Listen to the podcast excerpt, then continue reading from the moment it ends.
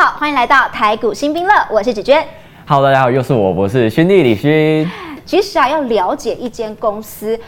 不容易，他需要做一些功课。所以呢，如果你不是这么的了解这些公司、这这些产业，但是你还是很想要参与股市的话，今天我们的主题 ETF 其实就是一个很不错的投资工具哦。对，因为其实我觉得在股票上面，你真的要实际去了解一家公司，要做超级无敌多的功课。你要看这些公司到底是用什么在赚钱啊，它的未来的展望什么的。所以很多人会说，哎，我今天你如果存到一笔钱，可能十万、二十万的话，他想要尝试买股票，接着呢就会。他想要一夜致富，就会到处问名牌说：“哎、我买这只好不好？我买那只好不好？”就想要让钱赶快翻倍。但是我要先跟大家讲说，如果你资金只有十万、二十万，要让钱翻倍，其实是一件很难的事情，因为这样投报率等于要两百趴，基本上是不太可能的。所以呢，每次在买股票的时候，我就会朋友在问我，就会说：“哎、那你今天买股票，如果说你只想要赚钱，那如果说今天赔钱了，一定很多人会很少想到这件事情，因为他就觉得投资一定会赚钱。可是你有想过赔多少钱你会不自在吗？那问我问很多人，他可能赔个五千、一万块，他就哦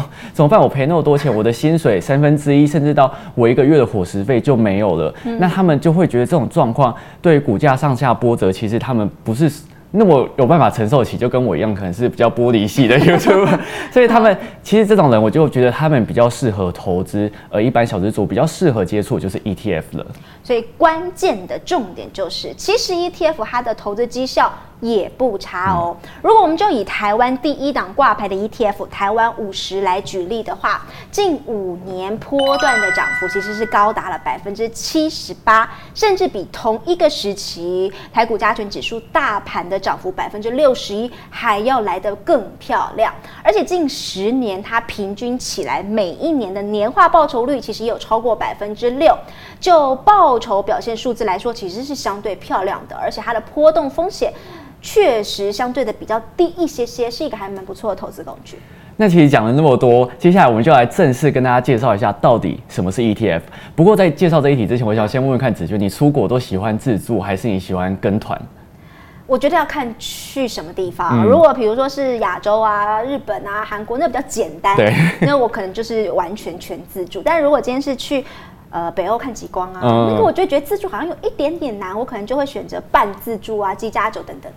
对，其实我会这样问，其实就像是我们前面说到股票啊、ETF 或者是基金，就有点类似我们到底要选择自助或者是跟团的差别。像是如果说我们今天要股票的话，就等于是我们自助旅游，所有的功课都要自己做，你要去呃研究你的住宿啊，研究你的交通，就要都要自己做，会比较。呃，麻烦一点点，而 ETF 的话，它就介于股票啊跟基金中间。有时候你想要多一点多一点自由度，可是呢又想要别人帮你规划，那其实就很像你今天跟旅行社买机加九的套装。可是我觉得你有一些行程还是可以自己安排的。那其实像 ETF 呢，大家都会称之为它为被动投资，就是它有点像是被动的在追踪嗯某一种的指数。那指数到底又是什么呢？其实指数公司啊，就是用各种不一样的名目来编列指数，像是大家最常听到零点五零啊，就是市值最大的五十间公司集合起来的一个指数。那它就是直接选择五十档的股票，然后放在一捆里面。那如果说你今天想要台湾高股息的话呢，它就是把呃台湾三十家。股息比较高的，然后捆成一捆，然后放到市场上面去做买卖。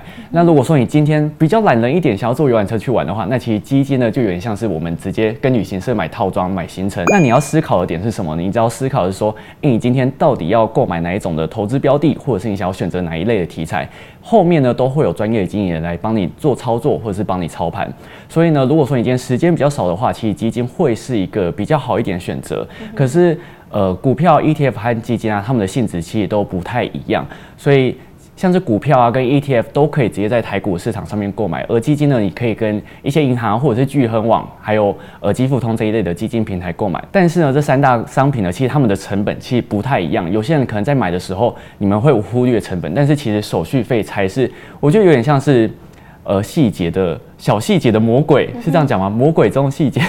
魔鬼藏在细节里。对对对，反正就这个词，就是它其实是有可能会吃掉你的一部分的投报率的，所以呢，你一定要记得去研究手续费的部分。那股票呢，跟 ETF 的手续费一样，买进跟卖出你要负担的是千分之一点四二五的手续费，但是基金的手续费就相对来说高很多，它就要负担三趴左右的手续费。不过呢，现在各大的基金平台其实手续费他们有时候都会有一些折扣，因为像什么。反正他们有各种名目，有时候你基本上甚至会遇到零手续费，也有可能。那接下来就是你要缴给政府的税，像是股票啊，我们要缴的呃交易税就是千分之三。那如果说你要买 ETF 的话，就会相对来说比较低一点，只要缴千分之一。至于基金的部分，你今天买啊，或者是卖，如果说你是赚那种呃。获利的价差，它基本上是不会课税的。呃，就算是你今天基金的配息啊，只要每年不超过新台币二十七万的话，也都不会被课到税。那最后呢，就是经理费或者是保管费这一类的杂费，那其实我们都会称之它为内扣费用，就它不会真的跟你收钱，但是它就会默默的